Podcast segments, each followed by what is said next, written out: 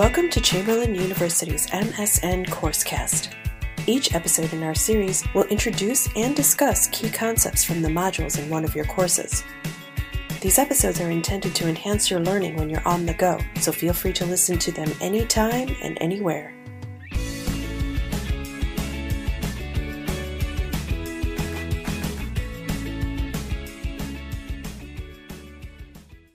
Hello and welcome to this Learning on the Go podcast for Nursing 519. My name is Allison Sabin and joining me today is my colleague from the MSN program, Heather Rivera. Hello everyone. Thank you for having me today, Allison. Oh, thanks for joining us, Heather. I'm so glad that you could join our episode as we talk about health promotion. You know, one of the things that is unique about the NR 519 course is that the concepts and the information that we discuss in the weekly or modular lessons, well, they often build on one another and continue over the course of the eight weeks. And in that way, many of the topics that we talk about, like health promotion for today, apply to other lessons and other assignments in the course as well. And one of the things that I really like about that approach is that the learning is reinforced and really nicely applied to different practice situations. I know for me personally, that always helps to make it easy to see how the pieces fit together. You know, Allison, you're absolutely right. And another great example is the topic of health promotion and how it's unpacked early in the module lessons, but the concepts and applications surrounding that health promotion can be found throughout the entire course. And the same is true for other topics like holistic health assessment, application of the Synergy model, and implications for nursing practice.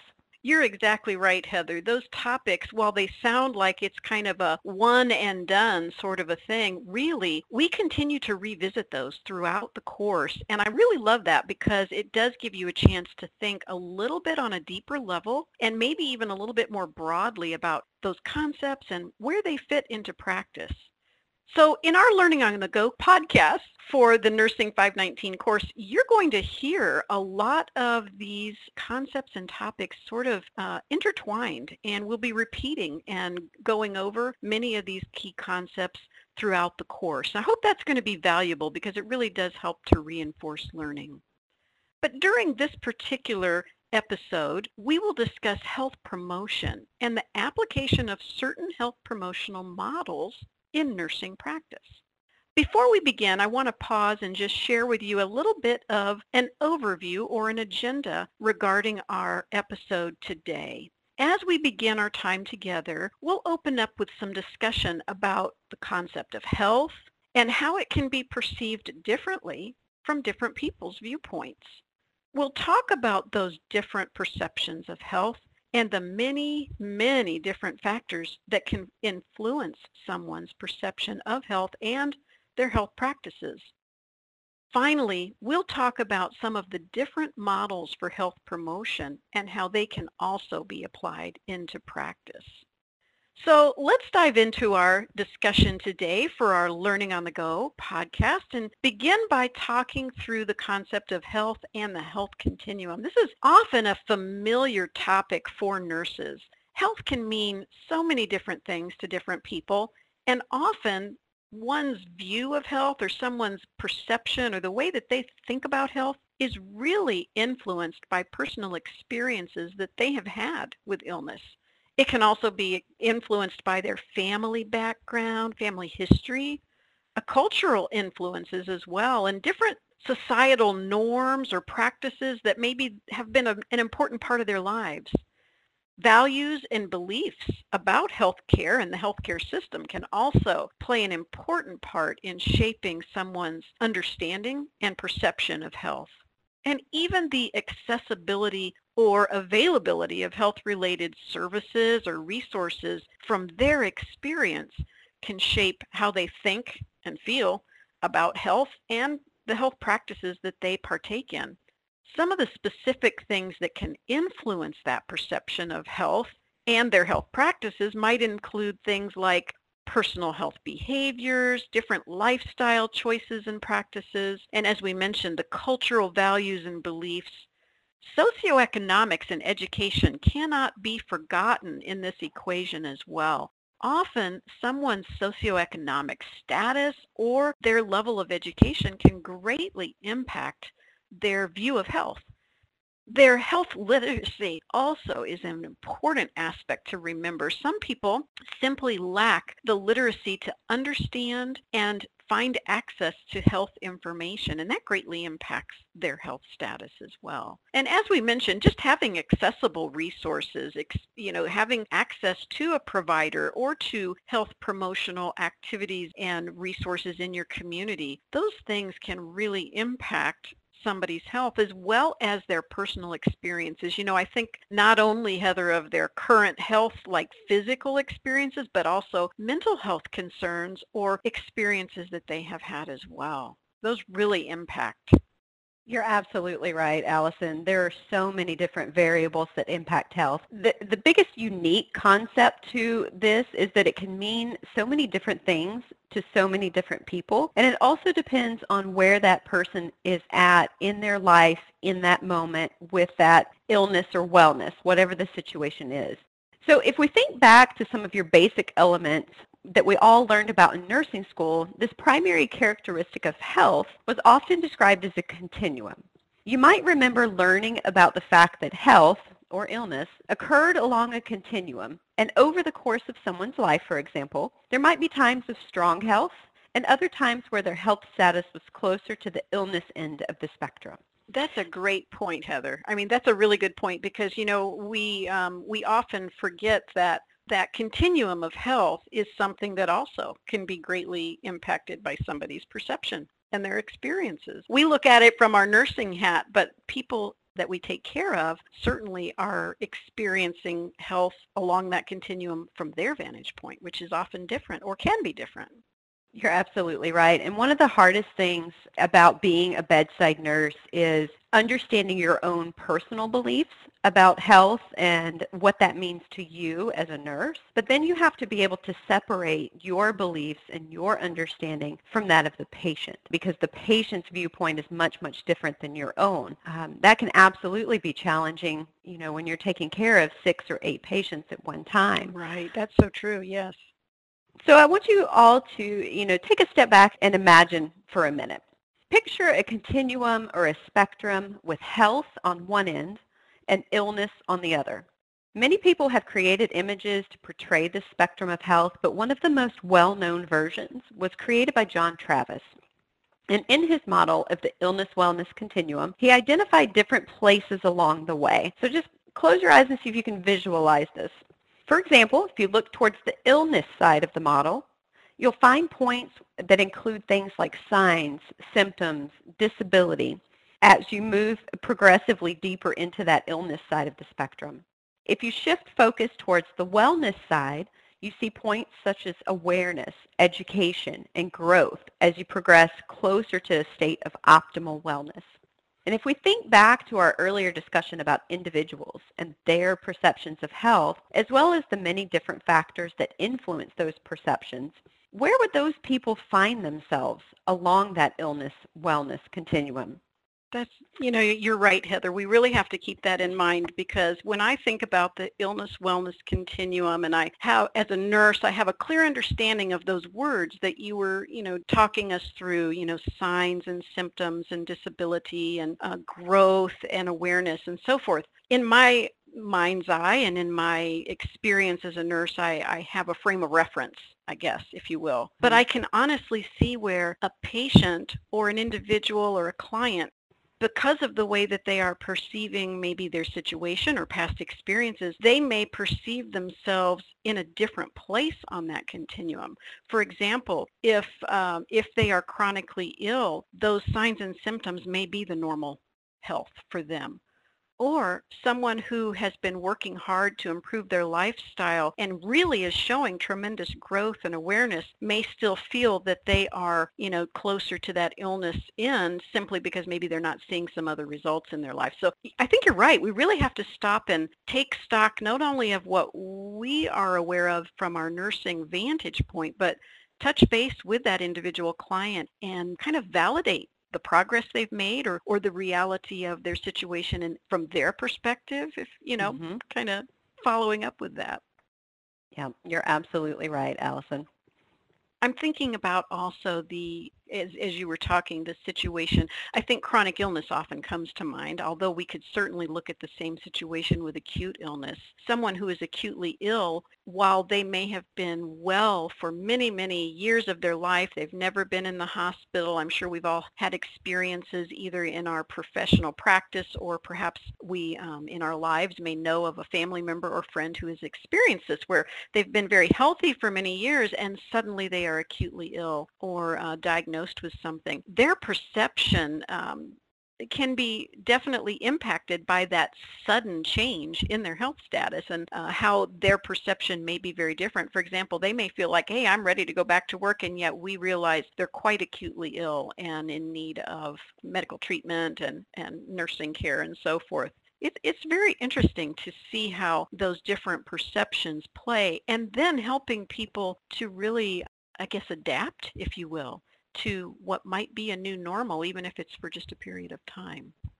You know, Heather, while we've been talking about the whole notion of health and how it's perceived differently from different individuals, I think it's really important that we also talk about that connection between how someone is perceiving their health and then the actions that they take as a result of that perception. For example, uh, many times, as we all know, and, and probably we can all personally attest to this, sometimes the way that we feel about something or the way we think about something might directly influence how we act about that issue or behaviors that we take to address an issue. For example, like I'm thinking of someone who perceives their health in a positive way and wants to be therefore actively involved in health practices and healthy lifestyle behaviors, uh, whereas someone who perhaps has more of an external locus of control and perhaps understands that they're in poor health but does not feel empowered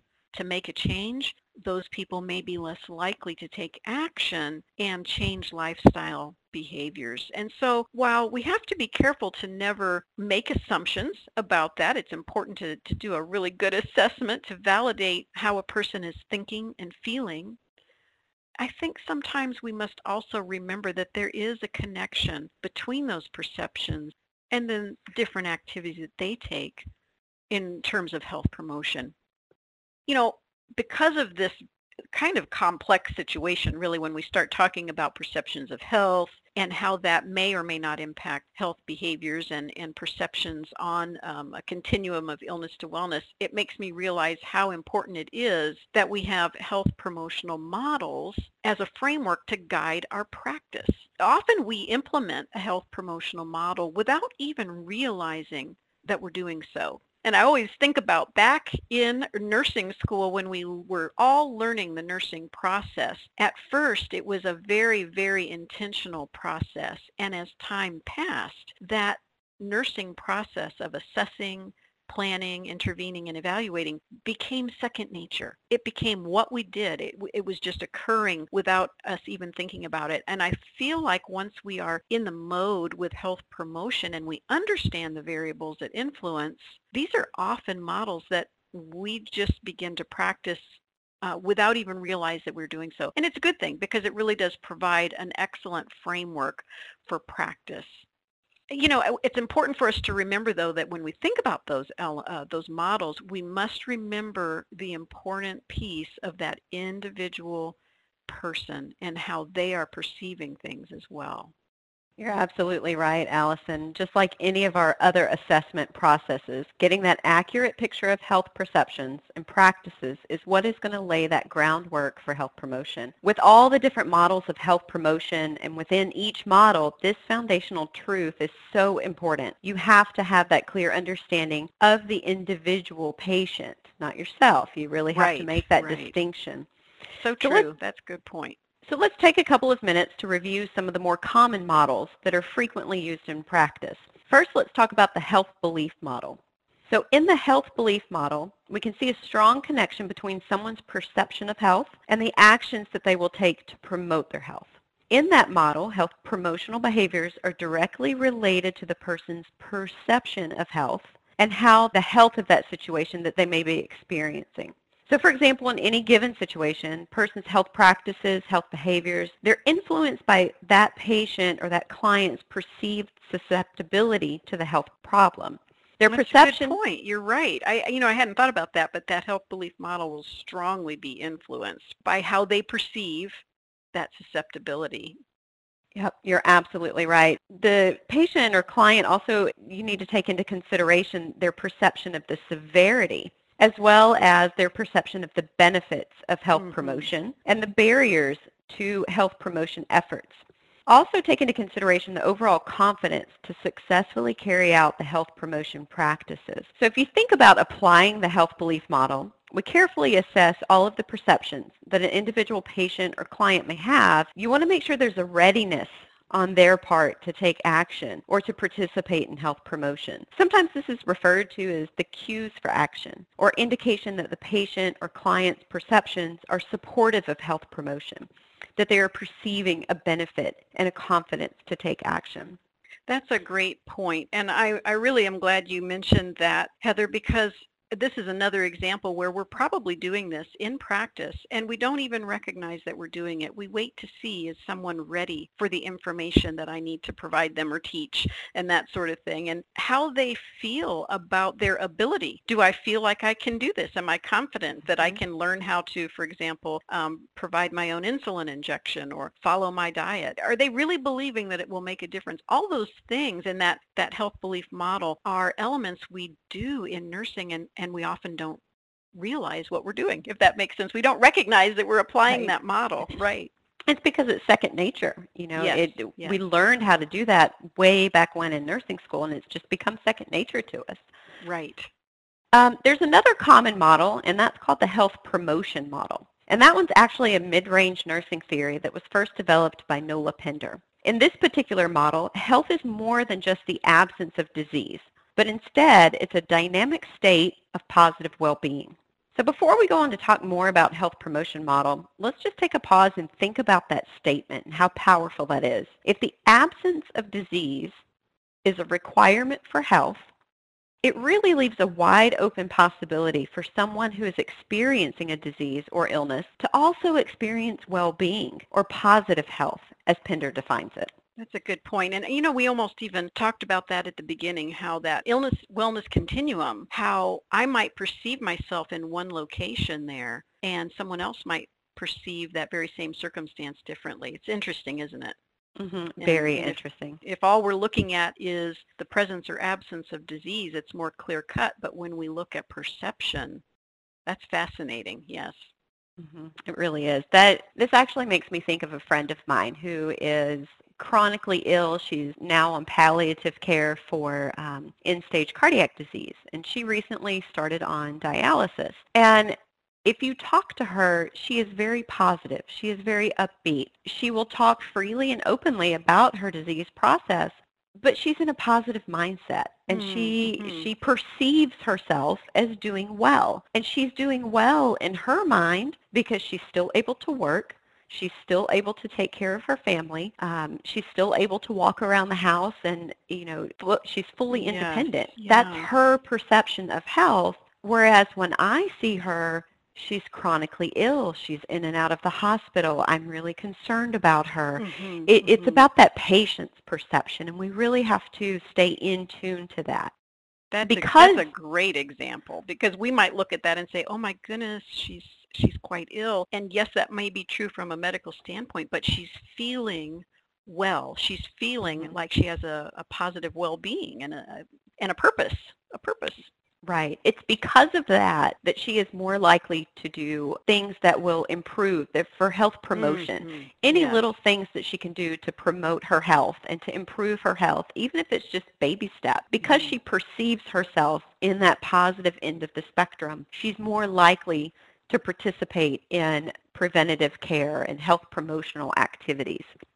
That's great. It, she sounds like a remarkable person, and it would certainly be a challenge to remain positive when you're facing, you know, chronic illness such as that. But what a difference it has made for her to uh, just be involved with life, to embrace it, to have that positive sense of well-being, and to continue to work toward interventions that will promote her well-being and her health.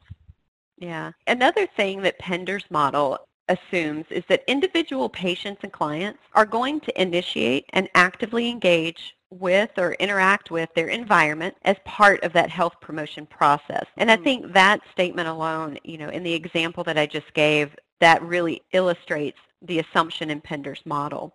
And because you're right, yes, yeah. Because nurses and other healthcare professionals are part of that environment, within which the patients and clients interact, there's a great opportunity for nurses to positively influence health promotion and lifestyle practices in order to improve health.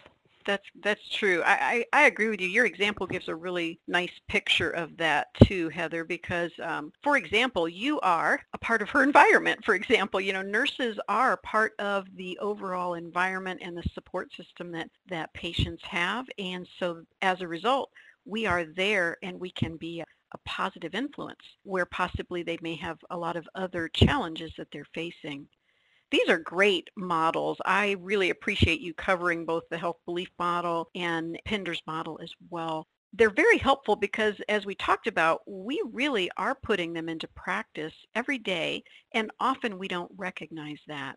And one of the things that popped into my mind as, as we've been talking about the two models is that change is often a really, really significant um, challenge for people, all of us, myself included. And often when we talk about health promotion and we're using these models as wonderful tools to help patients and families promote their health and um, facilitate like, you know, strong well-being and all of that, one of the things that we have to keep in mind is that it's going to require change, or often, I shouldn't say always, mm-hmm. but often health promotion does require the challenge of change. And so one of the models that I wanted us to also look at during today's episode is the stages of change model you know that model when we look at it it helps us break down into short sort of smaller steps if you will what it's going to take to really institute and sustain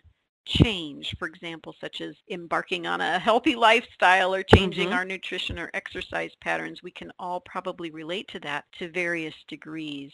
Sometimes health promotion might even require that we learn a new skill. For example, your friend that's facing dialysis and so forth. And often, even with, you know, diabetics or whatever the case may be, there are often tasks or skills that we need to master, whether that's, you know, looking at injections or other type of treatment regimes. And so those also require change in the sense that we're learning something new and not only learning something new or learning new practices, but having to integrate them in our day-to-day life, our day-to-day walk, and sustain them over time. So let's just talk briefly about the stages of change and that model because change really is a process, at least for me. I know from my personal oh, experience, oh, yes. as much as I would love to have that happen overnight, it always takes me a bit of time. And even then, it can remain a challenge. So mm-hmm. Sometimes it even takes a little bit of time to mentally feel ready to make the change. And, and that's also something that's reflected in this model. The first step in the stages of change model is called pre-contemplation. And just like that sounds, it's those events that are occurring before we're even really thinking about change. And in the pre-contemplation stage, there's actually no desire to change. There's just an existence in our current lifestyle or our current way of living. But after that pre-contemplation stage, the next stage is, you might have guessed this, contemplation. And that's mm-hmm. where we begin to think about it. We're kind of entertaining the idea about this situation and a plan that we might take for the future you know, we're just kind of beginning to think. It's those early stages of thinking. We have maybe a growing awareness of the need and the action that's going to be needed to follow through. But again, at this stage, still nothing has happened in terms of action. So we've got the pre-contemplation stage and then the contemplation stage. After that, the next stage of change is preparation. And maybe you can experience this in your own life or relate to a time when you've had to institute change and kind of think about this. So after you begin thinking about it, in the preparation change, there is an intent. You're saying to yourself, you know, I really need to change this and I need to come up with a plan to do so. For example, if I know I need to exercise and I live in the snowy Midwest where I live and I know that means I'm going to need to join a fitness center, then I need to begin making plans to get to a fitness center or check out my options and get enrolled. So that stage of preparation uh, involves the steps that you're going to need to take to prepare for this new change. And it might be, you know, joining a, a fitness center or, mm-hmm. or thinking about how can I eat healthy at home or how can I follow my renal diet or my diabetic diet, those kinds of things. How, who do I need to talk to to master my subcutaneous injections, that sort of thing. Mm-hmm. After preparing, probably guess this too, the next stage is really taking action. So we've had pre-contemplation, contemplation, preparation, and now the next stage is action. And this is where change actually begins to take form. We begin to behave and think and act in a way that we're intervening in our lives. We are carrying out actions to promote our own health, and they are continued for at least a short period of time. We are on the road, so to speak. We've, we've jumped on the train and we're actually moving now. We're making changes to our lives or taking action to improve our health. You know, and, Allison, this is a great place to just take pause and think about the patients and clients that you take care of and where you see your patients in this particular spectrum, in this particular model. You know, pre-contemplation, I think of a patient that just had a heart attack. They had no desire to change. What they were doing was just fine. Right. Now they've had a heart attack. Now, because of our influence as nurses, we get them to start thinking about, you know, we might need to make some changes at home and in your lifestyle. And then we help them prepare for that. These are the medications that you're going to need to take from here moving forward. Here's side effects of those. The action stage is really, really important for our patients and clients. Actions are going to be small, but they need to be positively rewarded. Yes, if, yes. if you see a patient that took the initiative to get up and walk in the hospital, and that's not something that they would typically do. Praise them for that. Encourage them for that that praise and that reassurance for even those small action items is going to help them in that maintenance phase.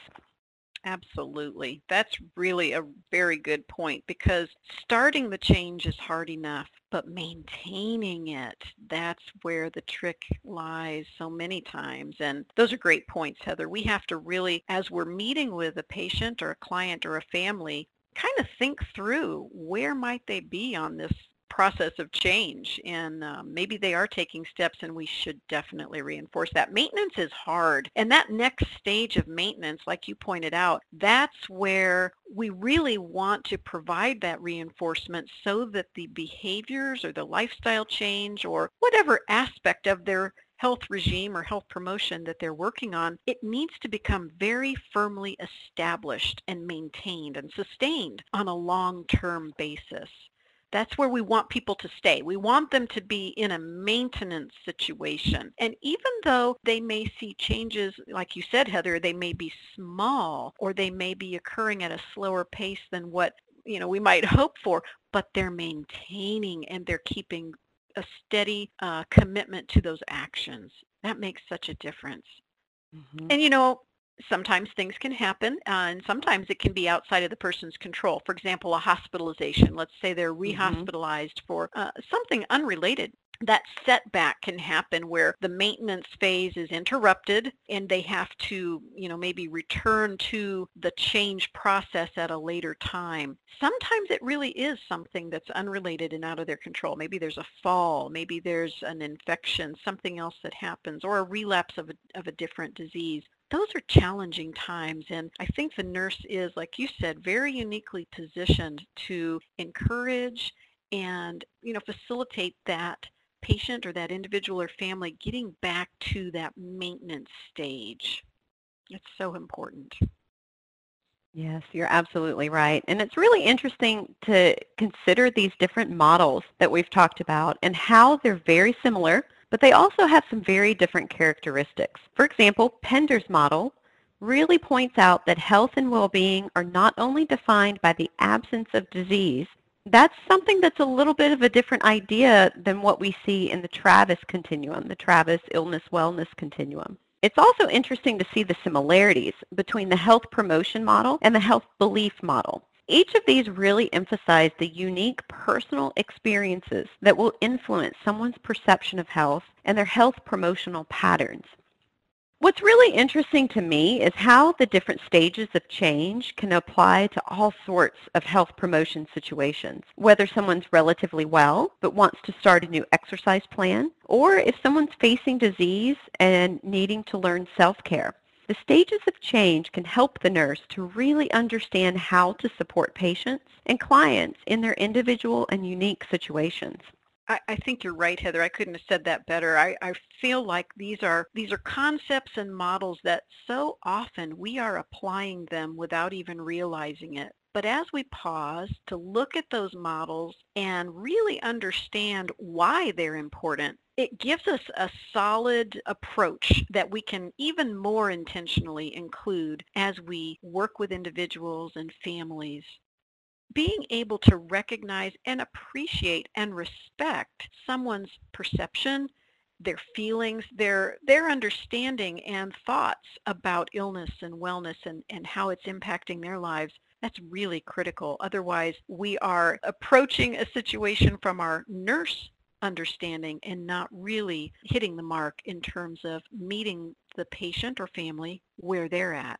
You know, before mm-hmm. we close, Heather, I just think it would be great if we take a few minutes to encourage everyone to think about how this applies to their own practice. Anyone who's listening to our episode, we've given some examples today about patients that are perhaps acutely ill, patients that might be facing chronic illness, uh, or just really difficult times in their lives. And, and the families that surround these, these patients also are often greatly impacted by health promotional strategies and different treatment regimes that may need to be mm-hmm. followed. So I would just encourage everyone to be thinking about how these models can apply in your area of practice maybe even in a previous area of practice and in your future role as an MSN prepared nurse. Being aware of the health promotional models, the stages of change, and the important uh, nature of an individual's perception of their health. Those things all really are important nursing considerations for us to keep in mind no matter where we practice. So we have covered quite a bit of territory today, and I just want to say thank you so much, Heather, for joining us. Thank it's, you. I really appreciate this opportunity. Oh, well, we're really glad that you could join, and I always appreciate hearing your applications from practice. I learned so much from them. And I hope that you all, those of you who are listening, I hope you've learned from our dialogue today and from this Learning on the Go episode as we examined the concept of health, the illness-wellness continuum, and all the variables that influence health practices and health promotion. Thank you again for joining us and best wishes as you continue with the NR 519 course.